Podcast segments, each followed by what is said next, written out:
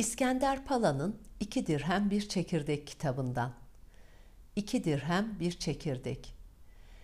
Giyimine özen gösteren, şık ve zarif giysiler giyen kişiler için sık sık iki dirhem bir çekirdek sözü kullanılır.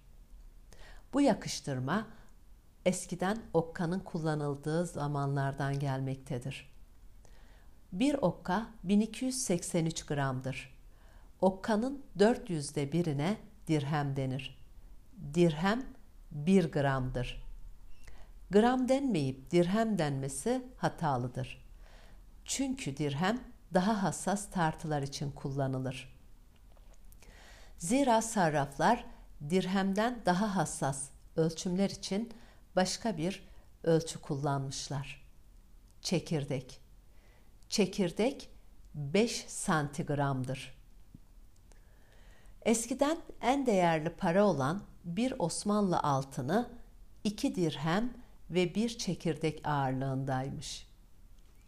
Dilimize deyim olarak geçen iki dirhem bir çekirdek, şık ve zarif giyinen kişiler için mecazi anlamda altın demektir. Bu da güzel bir nüktedir. Müzik